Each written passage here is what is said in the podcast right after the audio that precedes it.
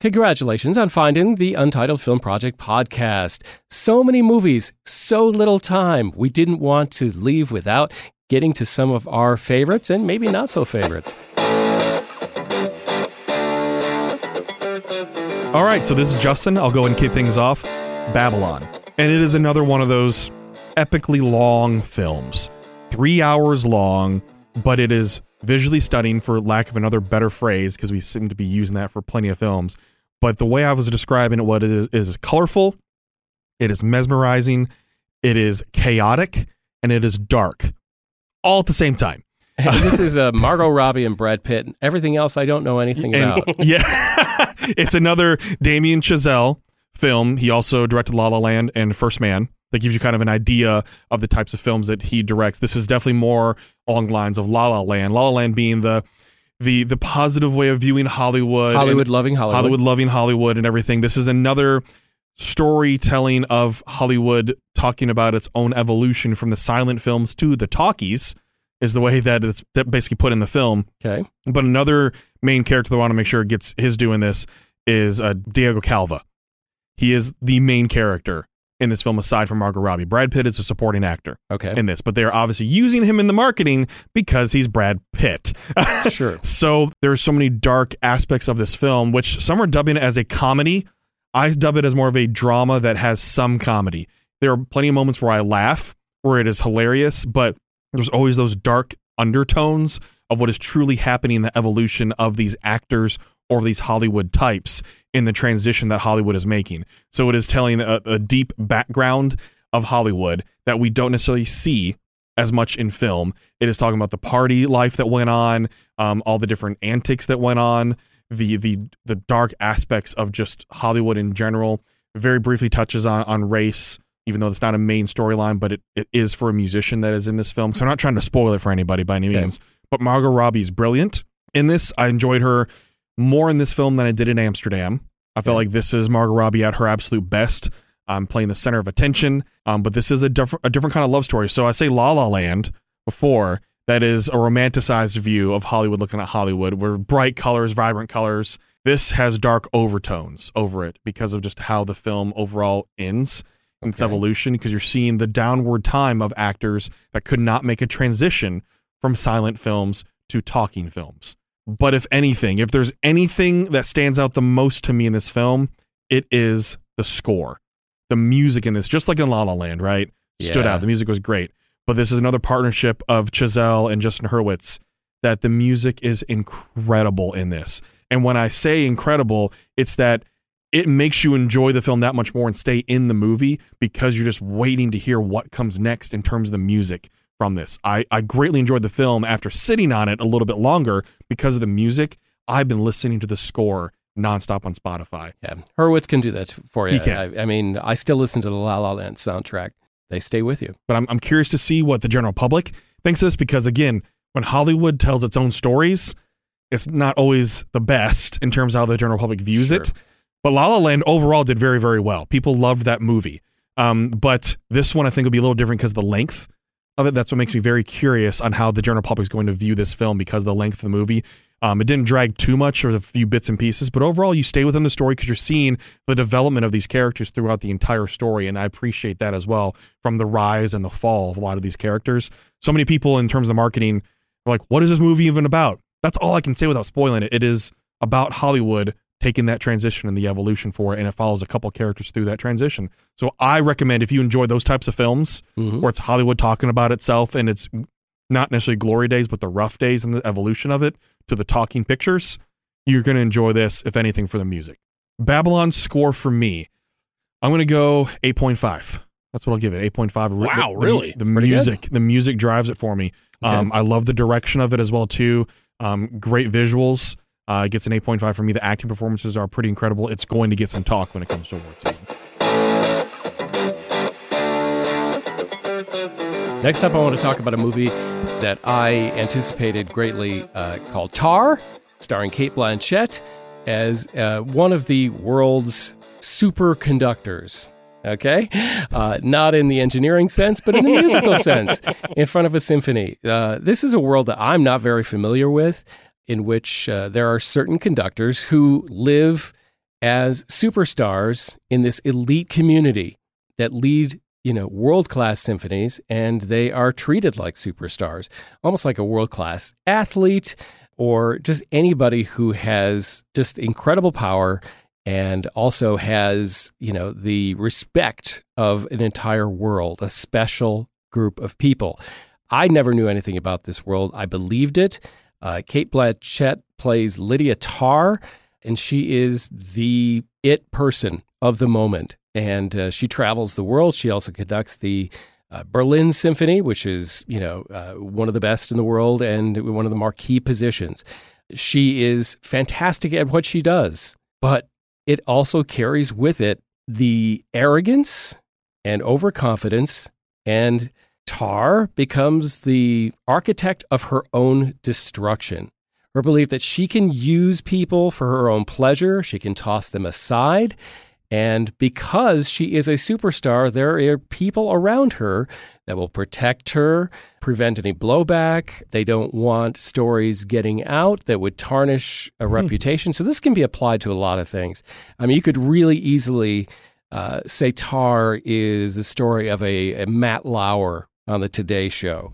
Uh, this, you know, you could give it a Me Too movement kind of thing where it doesn't matter what the gender is. It's the absolute power given to somebody who is supposedly that good at what they do that they're able to get away with it for a long time until it comes crashing down.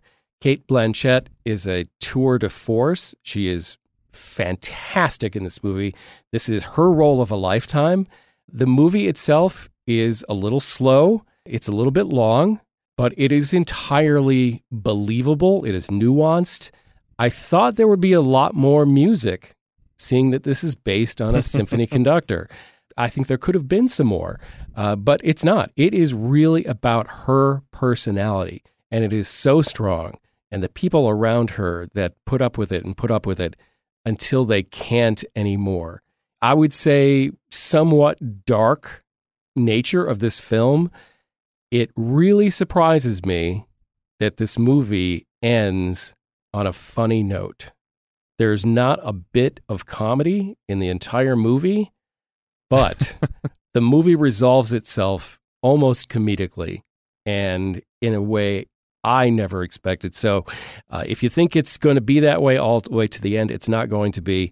It's terrific. It's really interesting, especially if you just find uh, that part of the uh, you know entertainment interesting, the the world of symphonies and you know world class musicians. It's a movie that I would watch for the role that Cate Blanchett plays, maybe like you would for Brendan Fraser in The Whale, more than the movie itself. But I'm going to give it an eight, mostly based on Cate Blanchett. To close us out here, I'll take She Said. Carey Mulligan was tremendous, while Zoe Kazan had her moments, but overall seemed average at best. Okay, so the movie, if you don't know, is about the just horrible situation in Hollywood surrounding Harvey Weinstein and all that he put his female employees and interns and uh, through. It's it's it's it's gross. It's detestable. But all that doesn't even need to be said. Honestly, you should just know that. We uh, yeah yeah we, have been reading the headlines. Yes, for a exactly. few years. Yeah. Uh, so but the reason I bring up the acting first is because that was what I kind of had to go on. I watched the trailer, as most of us I think did, whether it be on TV or at, at the theater itself. And I will tell you that there's not a whole lot left on the bone after I, the trailer. I felt like I saw the movie when I saw the trailer. Yes, which is a whole another problem that we talk about often. Actually, is that you, you give away too much in the trailer. There's no point in going to see the film. But then if you don't give enough away, like in Avatar: Way of Water for me, then it doesn't make me want to go see it. So there's there, there's a fine balance there. There's a there's a fine line that studios sure. and production companies have to toe, and this movie went way above and over. And so because the movie because the situation was so recent, meaning obviously this horribleness happened over decades, but 2017 was when this actual story that they're trying to tell happened. It's fresh for most people. And so therefore there's not a whole lot of drama that is waiting for you because you know what the story is mm-hmm. after you've seen the trailer. Yeah. So all you have to do is sit down with select few reading resources and just read it for yourself. You don't have to go see a film. So I think that hurt the box office this year for that film. Did not come close to its budget. And I think that's a big reason why. It's almost as if the filmmakers relied on the real life horrifying story of Harvey Weinstein to sell tickets. There's no other point to go see this movie. I would probably feel bad spending money to see this movie. I know the money's not going to Harvey Weinstein, but it's like connected to it. Sure. Right. Yeah, it makes sense. I left the theater feeling like a I'm more educated on the plight of women in male dominated professions. So that's a victory it's a for positive. the film. Uh, mm-hmm. Uh, honestly, is that I was like, oh, I didn't even think of that, or oh, of course they do that, but I never consciously thought of it. Yeah, just whatever it may be. There were several instances, several, not just one. There were several where I found myself reflecting in the theater, being a 45 year old white guy, right, who has never had to worry about certain things, right?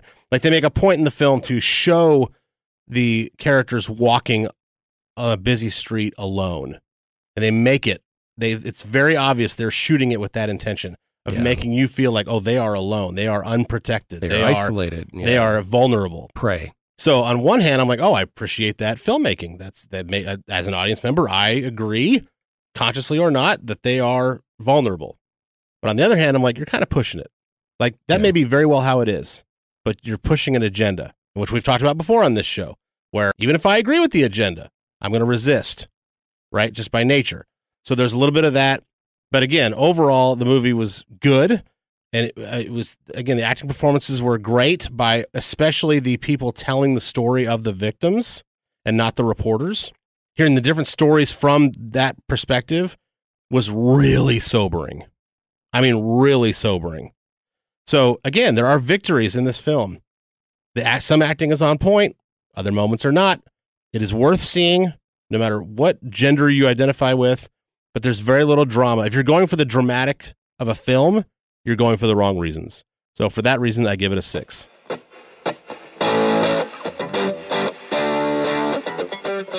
All right, so let us know what you thought of these three movies because there's so many movies that are coming out this time of year. It's award season. Have you seen them? Social media, interact with us, Untitled Film Project, Twitter, Instagram, Facebook. Follow us there. Subscribe, listen, leave us a review. What do you want out of our episodes? We want to hear from you.